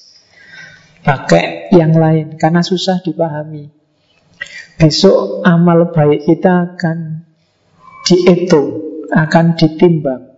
Nah, susah menjelaskan amal itu barangnya kayak apa, nimbangnya kayak apa. Terus pokoknya dikiaskan ada timbangannya gitu aja. Nah, itu kias, analogi. Kita berpikir konseptual dengan meminjam hal yang lain. Sirotol mustaqim itu kayak rambut yang dibelah tujuh. Ini kan kias. Kamu tidak usah tanya itu rambutnya siapa. Itu tidak bisa. Wong itu kias kok. Untuk menjelaskan kecilnya Untuk menjelaskan Saking kecilnya rambut aja dibelah tujuh Saking tajamnya sekian ribu pedang. Itu itu bahasa-bahasa metafor Bahasa-bahasa kias. Meminjam sesuatu yang lain Untuk menjelaskan yang lain. Ilmunya ya ilmu mantek. Terus itu namanya pembentukan konsep. Agama Kalau abstraksi kita nggak main Susah dipahami. Karena dalam agama banyak dijelaskan hal-hal gaib, hal-hal eskatologi, surga, neraka, roh. Itu kan susah dijelaskan pakai kata-kata. Biasanya pakai majas, pakai konsep. Maka pengajaran syariah orang harus ngerti mantek dalam hal pembentukan konsep. Kalau enggak kita berat. Besok manusia dikumpulkan di padang masar. Itu kan kita analogikan aja padang masar itu besok kayak alun-alun luas gitu. Terus orangnya tidak pakai baju semua, ngumpul di situ. Terus kan ini analogi semua. Pasnya kayak apa ya kita tidak tahu. Terus dan pembuktian. Untuk pembuktian benar salahnya syariah itu levelnya manusia beda-beda.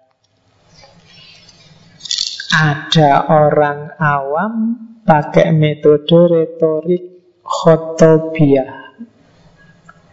Ada orang setengah pinter Saya membahasakannya setengah pinter Karena memang maunya Ibn Rus begitu Untuk menajamkan ilmunya Orang-orang setengah ini pakai metode jadaliyah debat, dialektika, diskusi. Ada orang-orang yang ilmunya sudah matang, maka dia pakai metode burhania, demonstrasi. Demonstrasi itu cara berpikir logis, bukan demo kamu nuntut harga-harga turun. Saya metodenya demonstrasi Pak, besok tak kumpulkan orang-orang, bukan itu. Burhan, burhan itu model-model berpikir silogistik. Ini kategori manusia ini mengikuti kan itu ada ayat yang bilang ud'u ila sabili rabbika bil hikmah wala mau itu hasana wajadilhum billati hiya ahsan. Burhan ini yang punya kelompok ahli hikmah. Kemudian awam retorik itu pakai mau itu hasana Wajadilhum kelompok dialektik, kelompok jidal. Jadi mengajarkan syariah itu ya dilihat segmentasinya. Kalau memang isinya orang-orang yang mateng ilmunya, orang-orang pinter ya pakai hikmah. Kalau orang-orang awam ya pakai mau itu hasanah. Kalau orang-orang yang antara pinter dan enggak masih semangat cari ilmu, dan merasa belum tuntas, ya pakai jidal, dialektika, debat, diskusi sampai dia ketemu kebenaran. Dilihat levelnya. Orang awam dikasih hikmah ya mesti pening. Kamu khutbah Jumat terus ngomong Bapak Ibu Aristoteles bilang Orang Tidak nyampe mereka Jadi Ya untuk mereka mau itu Seandainya benar kamu mau cerita tentang Aristoteles, kemaslah sampai ke level mereka. Mungkin kamu ambil inti sarinya, kamu bahasakan pakai bahasa mereka. Itu dulu yang dilakukan oleh Allah ke para nabi sesuai konteks umatnya masing-masing. Oke, kalau untuk yang pintar pakai hikmah, burhan. Kalau untuk yang setengah-setengah kayak kita itu kalau pengen cepet pakai jidal, diskusi. Semakin sering diskusi semakin matang ilmu kita, mujadalah.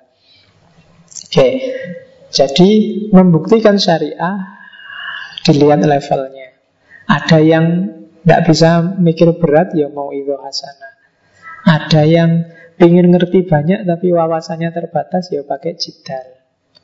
Ada yang wawasannya sudah banyak, matang, perlu pembuktian-pembuktian lebih dalam, ya pakai hikmah. Jadi level-levelnya semacam itu.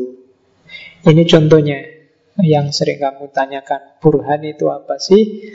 Burhan itu argumentasi yang disusun berawal dari promis-promis dan diakhiri dengan kesimpulan.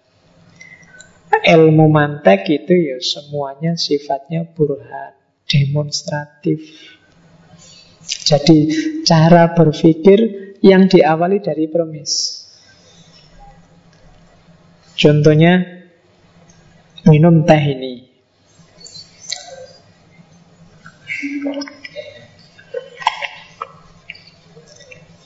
Kenapa saya berani minum teh ini? Karena sudah ada premis di kepala bahwa kalau saya haus, saya minum teh ini aman. Kemarin juga begitu. Nah, itu kan permisnya. Maka sekarang dikasih teh, langsung tak minum. Itu kesimpulan. Hasil dari permis sebelumnya. Kayak kamu misalnya, kan ini ada yang fanatik kalau ngaji nyari sendenan. Ya, pokoknya orang senden, orang lego. Kadang-kadang jadi rebutan. Nah, itu kan awalnya permis. Kemarin ngaji ndak enak sendenan nih. Beratnya gimana ngantuk. Teklak kiri, tekluk kanan. Ah, dengan permis ini minggu depan kamu ngaji nggak pakai mikir lagi pokoknya datang lebih awal ada tembok senden sudah itu namanya burhan kamu mikirnya runtut sejak kemarin sudah ada awalannya itu burhan namanya jadi metodenya demonstratif. Kayak tadi Ibn Rus yang awal, contohnya kan Ibn Rus itu tadi kan, itu burhan. Jadi logikanya yang pertama filsafat itu kan memikirkan alam semesta untuk ketemu Allah. Agama juga begitu, mewajibkan orang untuk mengetahui Allah dan memikirkan alam semesta. Maka belajar filsafat itu sebenarnya perintah agama, sifatnya wajib. Nah, ini namanya demonstrasi, burhan. Metodenya namanya mantek. Harus dipelajari. Kenapa harus dipelajari, Pak? Orang biasa aja mikirkan bisa, enggak. Dalam banyak kasus orang gagal mikir. Cara menyimpulkannya salah. Contohnya banyak. Kalau di kelas sering saya contohkan tentang bapak dan anak itu kan setiap bapak adalah laki-laki, saya laki-laki, maka saya kan terus keliru. Itu ada salahnya. Permis minornya salah. Itu ada aturannya, ada rumusnya, mantek itu. Kalau kamu jeli nanti kamu boleh ikut ILC. Karena di sana banyak logika-logika yang tidak nyambung. Itu perlu mantek. Mantek itu kan yang biasanya diawali dari definisi, kemudian klasifikasi, kemudian macam-macam itu. Itu burhan. Terus, nah, kalau begitu, saat filsafat ketemu syariat, katanya Ibn Rus, alternatifnya tiga. Yang pertama, syariat diam aja. Tidak ngomong tentang itu Berarti netral Ya sudah, selesai Nggak masalah Kalau syariat netral, abstain Yang kedua, syariat ngomong itu dan cocok, setuju dengan isinya filsafat. Enggak masalah. Wong yo cocok. Yang problem yang ketiga, syariat ngomong itu kok beda sama hasil bernalar filsafat. Maka sarannya Ibnu Rus apa? Ayo dipikir ulang. Nas yang beda sama hasil pikiran kita. Cara berpikir ulangnya apa? Itulah nanti di Fasrul Makol ada bab namanya takwil. Jadi takwil itu aktivitas yang kita lakukan kalau ternyata ada tabrakan antara kebenaran akal sama kebenaran nas. Kenapa harus takwil? Karena nggak mungkin kebenaran yang sumbernya sama ini tabrakan. Pasti ada yang keliru. Masing-masing harus menahan diri dulu. Jangan kesusu ditabrakkan. Ya, kalau kesusu nabrak kan biasanya resiko. Tunggu dulu aja dipikir pelan-pelan. Eh, terus jalannya apa? Takwil ini. Takwil itu Ya kalau letter lucknya di Faslul Makol mengeluarkan makna mengeluarkan makna dari lafat makna yang hakiki ke makna yang majasi. Banyak ayat dalam Al-Quran itu memang menyesuaikan level audiennya atau pakai bahasa-bahasa metafor. Itu yang kadang-kadang orang jadinya salah paham. Itu harus digali. Jalannya apa? Takwil. Kenapa tidak cukup tafsir? Karena tafsir, tafsir itu biasanya maknanya lahiriah. Lahiriahnya, ini tadi kasusnya kontras sama isinya pikiran. Maka perlu ditakwil. Kenapa harus ada takwil? Argumennya antara lain di situ kadang-kadang ayat itu bisa ada sisi lahirnya, ada sisi batinnya. Tergantung audiennya. Ayat yang sama bagi ahli fikih itu bisa melahirkan hukum.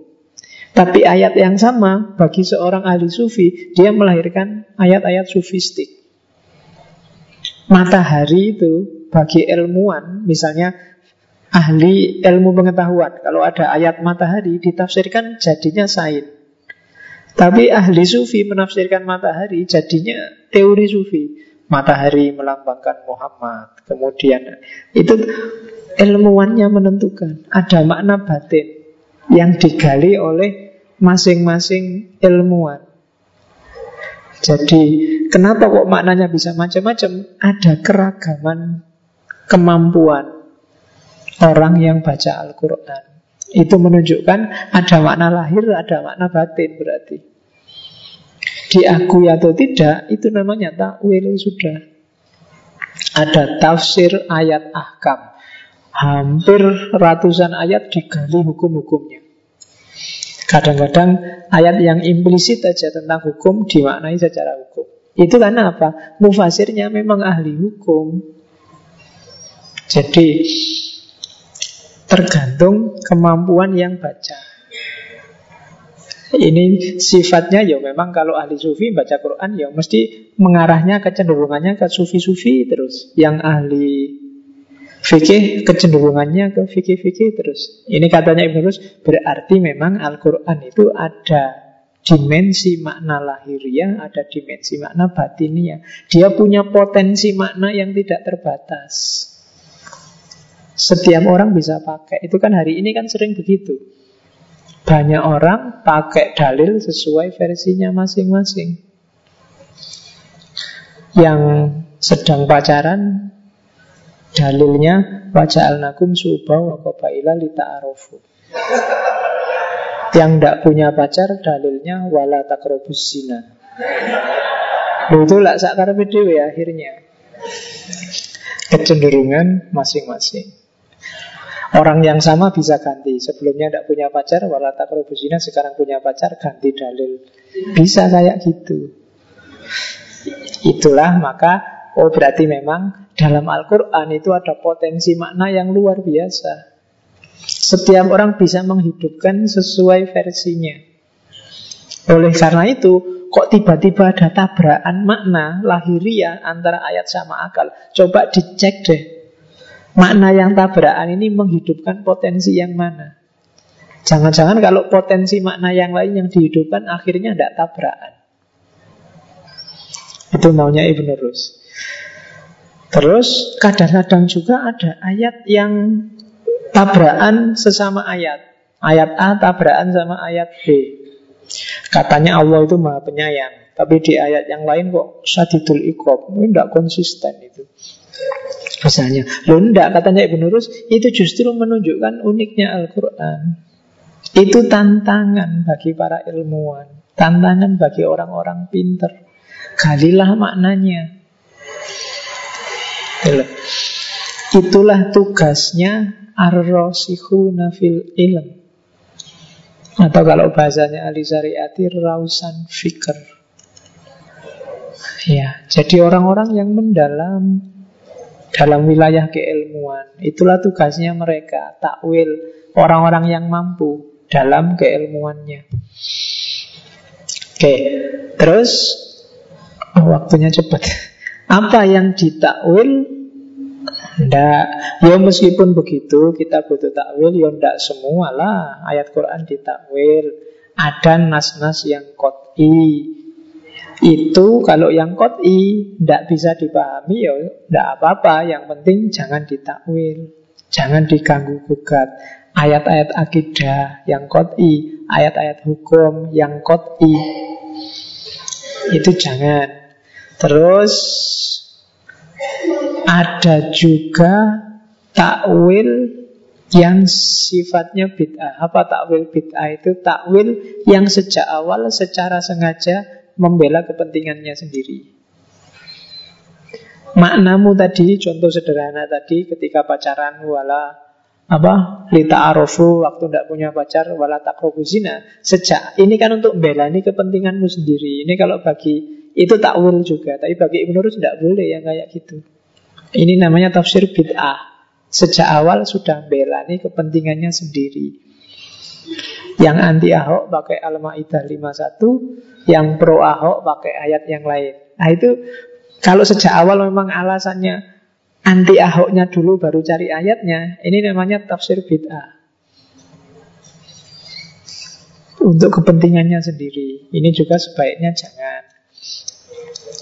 Terus yang harus ditakwil apa? Ya terutama ayat-ayat yang maknanya masih mendua, mentiga, menempat, nah itu bisa ditakwil. Masih mutasabihat yang tidak kot'i, itu baru bisa ditakwil. Terus untuk siapa sih takwil itu? Katanya Ibnu Rus lagi, takwil itu jangan untuk orang awam. Mereka tidak nyampe. Orang awam itu bisanya makna yang tegas, makna yang pasti, makna yang lahiriah. Jadi takwil itu untuk orang-orang khawas, orang-orang tertentu. Karena orang awam yang tidak ngerti kalau ditabrak dengan takwil nanti mereka iso sakar dewe. Pakai ayat sesuka hatinya.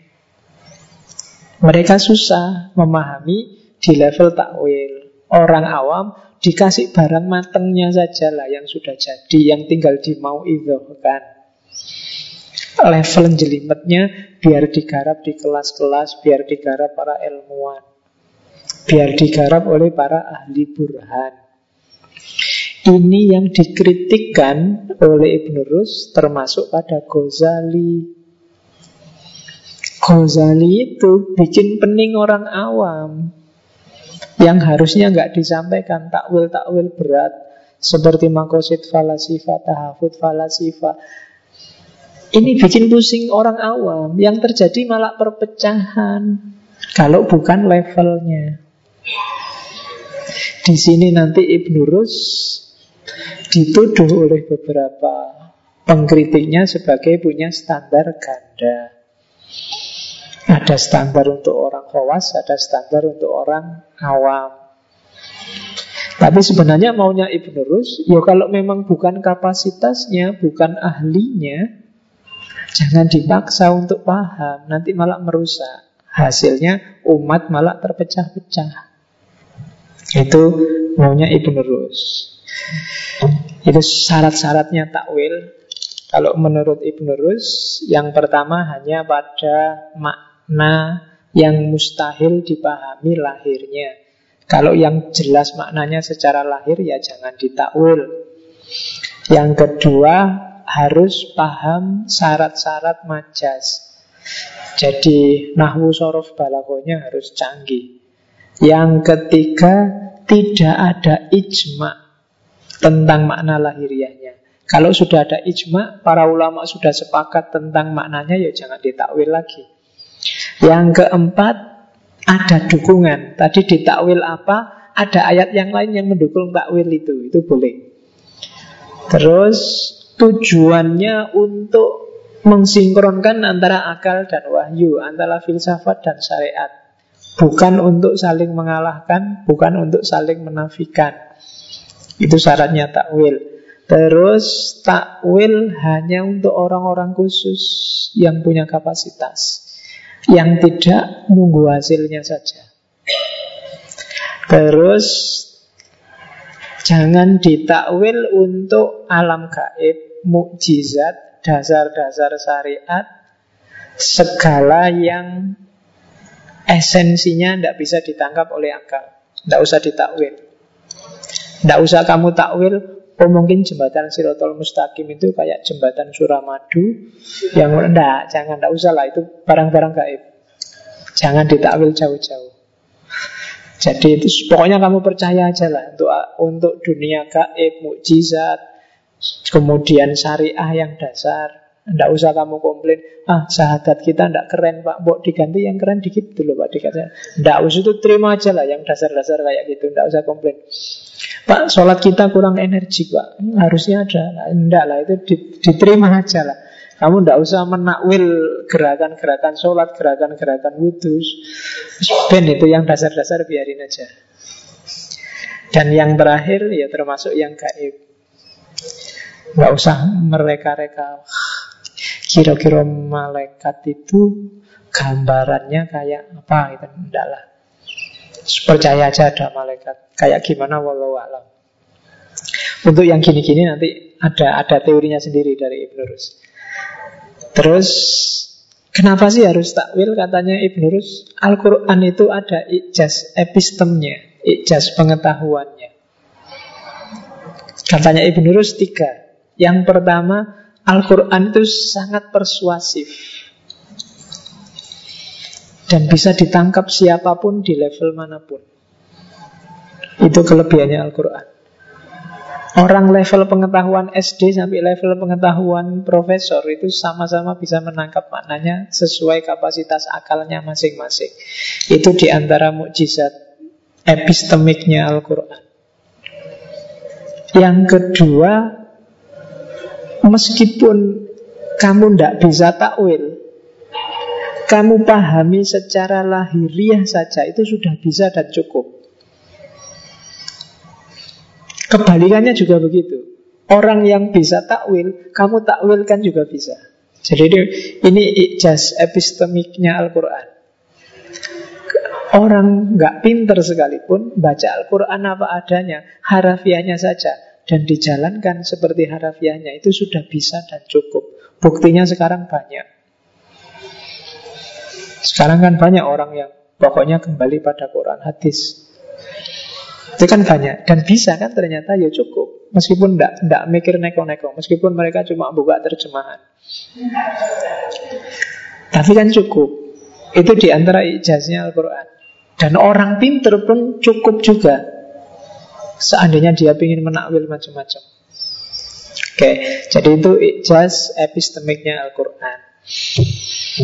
Oke, ini bab yang unik terakhir-terakhir ya. Dia mengkritik, membalas kritiknya Ghazali. Saya bilang tadi ini langkah awal untuk nulis tahafud-tahafud. Saya kasih beberapa nanti pada saatnya kita juga ngaji kitab tebal. Mungkin tahafud-tahafud dan tahafudnya Ghazali kita bedah. Dia mengkritik gugatannya Ghazali pada para filosof. Yang pertama, ini katanya Ghazali kan filosof itu kafir. Alasan pertama karena filosof sebenarnya Al-Farabi sama Ibnu Sina ini yang diserang. Menganggap Allah itu tidak tahu perkara-perkara juz'iyat kecil. Allah tidak tahu kalau pada jam 10 kurang 15 saya minum. Ini juz'iyat. Pikiran-pikirannya Ibnu Sina sama Farabi ada yang mengindikasikan ke situ memang. Cuma katanya Ibnu Rus, Ghazali salah paham. Yang dimaksud Ibnu Sina sama Farabi bukan itu. Maksudnya Ibnu Sina sama Farabi, Allah tidak tahu pengetahuan partikular versi manusia. Karena pengetahuannya Allah sama pengetahuan di manusia itu beda. Pengetahuan manusia itu akibat dari objek. Kalau pengetahuannya Allah itu sebab. Saya tahu bahwa teh ini manis. Ini kan akibat setelah aku minum teh. Tapi pengetahuannya Allah levelnya tidak kayak manusia gini. Allah tidak butuh harus minum ini dulu baru dia tahu bahwa teh ini manis. Kalau Allah mau meskipun ini manis, ini bisa jadi pahit sekarang juga. Kenapa? Karena pengetahuannya Allah itu sebab. Sementara pengetahuan manusia itu akibat. Jadi katanya Ibn Rus tidak Ghazali salah paham di situ. Maksudnya para filosof bukan itu. Katanya Ibn Rus, ilmu Allah yang kodim itu terlalu suci untuk hanya dikategorikan kuli apa juz'i. Membahas hal ini tidak ada gunanya katanya. Apalagi hal ini dijadikan dasar untuk mengkafirkan para filosof. Kurang gawean, katanya Ibnu Rus bahasa Jawa ini. Wong beda level, ngomongnya beda level. Nanti kalau ditahut-tahut banyak logika-logika semacam ini yang menarik. Gimana isunya kan nggak cuma tiga tapi puluhan yang dibantah satu-satu oleh Ibnu Rus. Yang kedua, kebangkitan jasmani. Katanya Ghazali, filosofi itu kafir karena mengingkari kebangkitan jasmani. Ghazali jawabnya yang pertama gini deh. Jasmani bangkit atau tidak itu urusan gaib. Membahas hal-hal gaib itu biasanya punya visi. Visinya apa? Biar orang perilakunya semakin baik. Dengan ngerti bahwa besok ada akhirat, kita kan jadi orang baik. Karena besok ada pembalasan. Terus yang kedua, kenapa beberapa filosof bilang tidak ada ketangkitan jasmani? Kalau jasmani yang dimaksud ini katanya Ibn Rus, kan ada hadis soheh bahkan mutafak yang bilang misalnya bahwa dunia akhirat itu, surga atau neraka itu ma la ainun ro'at wala udunun samiat. Apa yang mata nggak pernah melihat, telinga nggak pernah mendengar. Nah kalau jasmani ini kan kita sudah lihat semua. Berarti besok di akhirat mungkin bukan ini. Kan ada hadisnya juga. Apa yang ada di akhirat dan apa yang ada di dunia itu hanya persamaan namanya saja. Aslinya kayak gimana kita tidak tahu. Kamu bilang tadi hisab itu timbangan, yuk kita tidak tahu. Wong mala ainun ro'at wala udurun samiat. Jembatan itu rambut yang kecil, ya kita tidak tahu. Kalau filosof bilang besok tidak ada kebangkitan jasmani, itu mereka berijtihad bahwa dengan dasar hadis itu yang ini nih, yang versi kayak gini, yang ada rambutnya, ada hidungnya, ada ininya, mungkin besok tidak kayak gini lagi. Kalau kayak gini juga berarti hadis itu agak anu, perlu dikritisi. Wong hadisnya jelas bilang mala ainun ro'at wala udunun samiat. Katanya para filosof itu, ya besok mungkin ada kebangkitan jasmani, tapi versinya bukan versi ini. Ya mungkin ada versi baru yang sudah di-upgrade. Yang berbeda. Jadi realitas akhirat Itu beda levelnya sama realitas dunia ini. Fisik, ruang, waktu itu logika dunia ini Tapi akhirat nanti logiknya beda Kamu kan diceritain sejak kecil Begitu kamu meninggal Malaikat mungkar nakir datang sambil bawa pentung Terus kamu ditanya Man robuka kan gitu terus Man kan kalau jawabmu keliru, misalnya kamu tidak bisa jawab terus malah marah-marah, ah kepo lu misalnya. Kamu langsung dipentung sama malaikat nakir. Loh itu bayanganmu kan kayak film-film gangster sedang menyandra musuhnya terus dipukuli itu kan.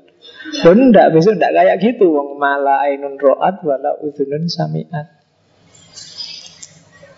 Nah itu pendapatnya para filosof Jadi ya enggak gitulah Menurut para filosof justru dia Dia ingin memanifestasikan itu Bahwa besok di akhirat kita ada di level realitas yang berbeda Tidak kayak sekarang Ini yang dahsyat lagi.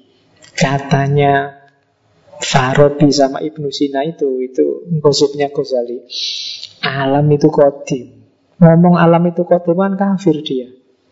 Nah Dijawablah juga oleh Ibnu Rus. Sebentar. Yang pertama harus diingat Kodim dan hadis dalam kajian teologis itu beda sama kodim dan hadis, kodim dan baru dalam kajian filsafat. Kalau dalam teologi, kodim itu berarti tidak ada sebab sama sekali. Dari tidak ada sama sekali. Hadis juga begitu. Nah, kalau di filosof beda. Jadi ada wujud yang kodim tanpa sebab, ada wujud dia kodim tapi ada sebabnya. Ketika para ah, para filosof bilang bahwa alam ini kodim, alam ini memang kodim dari segi waktu. Tidak dari segi zat. Kodim itu kan ngomong waktu kan. Alam ini kan dia harus ada sebelum ada waktu. Karena yang namanya waktu Itu kan adanya setelah alam ini ada Ada alam, alamnya muter Baru ada sehari, dua hari, satu bulan, tiga bulan kan itu Sebelum alam semesta ada, apa ada waktu maka alam ini kodim dari segi waktu. Beda sama Allah. Kalau Allah ini kodimnya dari segi zat. Itu alasan pertama. Yang kedua, kodimnya alam ini bareng sama kodimnya Allah meskipun beda level satu zat satu waktu. Kenapa? Karena tidak bisa dibayangkan Allah sang pencipta ini ada tanpa ada ciptaan. Ya kan? Allah ini kan pencipta. Apa Allah itu sebelumnya bukan pencipta terus dia pencipta? Kan enggak. Maka dia harus ada ciptaan. Tidak bisa dibayangkan pencipta tanpa ada pencipta, tanpa ada ciptaan. Yang kedua, kalau memang Allah itu sebelumnya tidak ada apa-apa, terus Allah menciptakan, ini bagi para filosof, berarti Allah berubah dong. Berarti tadi tidak ada kehendak, sekarang ada kehendak. Ada perubahan, berarti ada pengaruh. Berarti ada yang mempengaruhi Allah dong. Dari dia tidak mencipta, terus tiba-tiba berkehendak untuk mencipta alam semesta.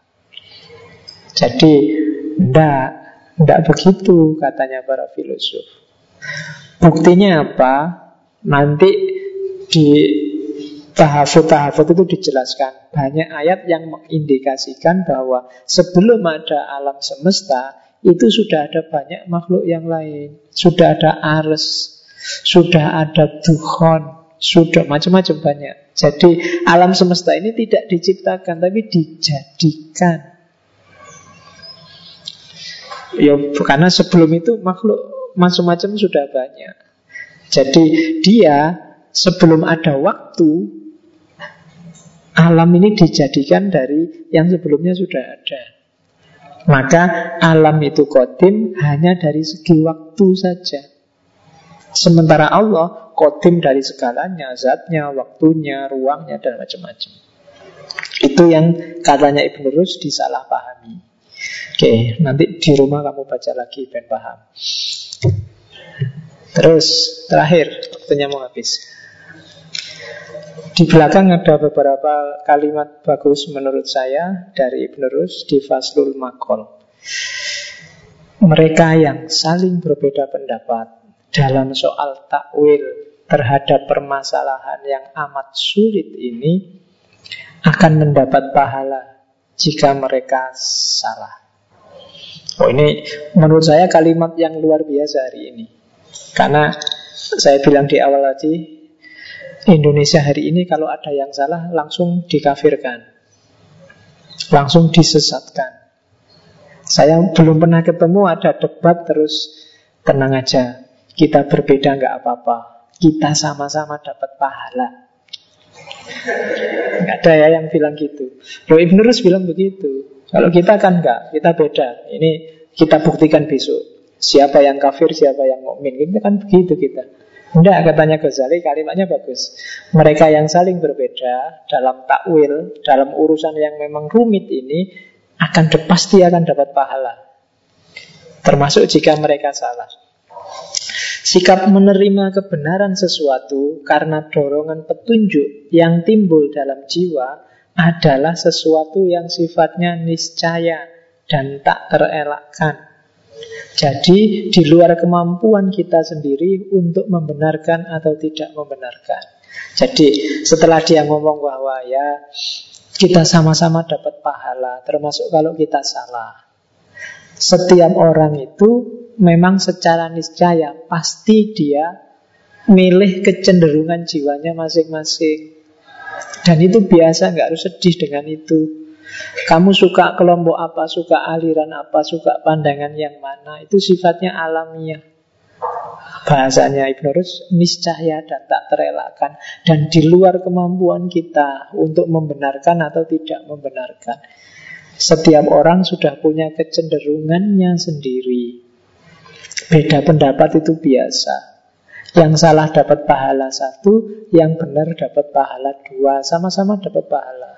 Sama-sama di surga besok, jangan khawatir. Itu kan maunya Ibn Rus itu. Setelah dia ngeritik Ghazali, ngomong macam-macam, kan di akhirnya begitu. Ini kan cuma beda takwil aja. Beda cara memahami. Semuanya benar. Dan Penutup Faslul Makol juga bagus. Semuanya didoakan. Semoga Allah berkenan menolong semua pihak. Nggak cuma menolong aku. Memberikan petunjuk kepada mereka yang mencintainya Dan menyatukan mereka semua Untuk bertakwa kepadanya Serta menghapuskan segala macam permusuhan dan kebencian dari diri mereka Dengan kemurahan dan rahmatnya itu kan bagus. Setelah ngomong polemik-polemik, keruwetan-keruwetan, diakhiri semoga Allah menolong kita semua, memberi petunjuk kita semua, menghapuskan segala macam permusuhan dan kebencian dari diri kita. Itu kan enak. Hari ini kan susah kayak gitu. Habis debat, habis diskusi, musuhnya tambah gegeran. Ya, hari ini kan kita begitu. Para ulama zaman dulu sudah mencontohkan yang baik-baik. Hanya saja kita sering terlalu gaya, seolah-olah kitalah yang paling pinter, paling ngerti, paling dekat sama Allah. Seolah-olah. Oke, Alhamdulillah. Faslul Makol sudah kita khatamkan. Ya. Oke, ya kalau di kampung khataman harus makan-makan.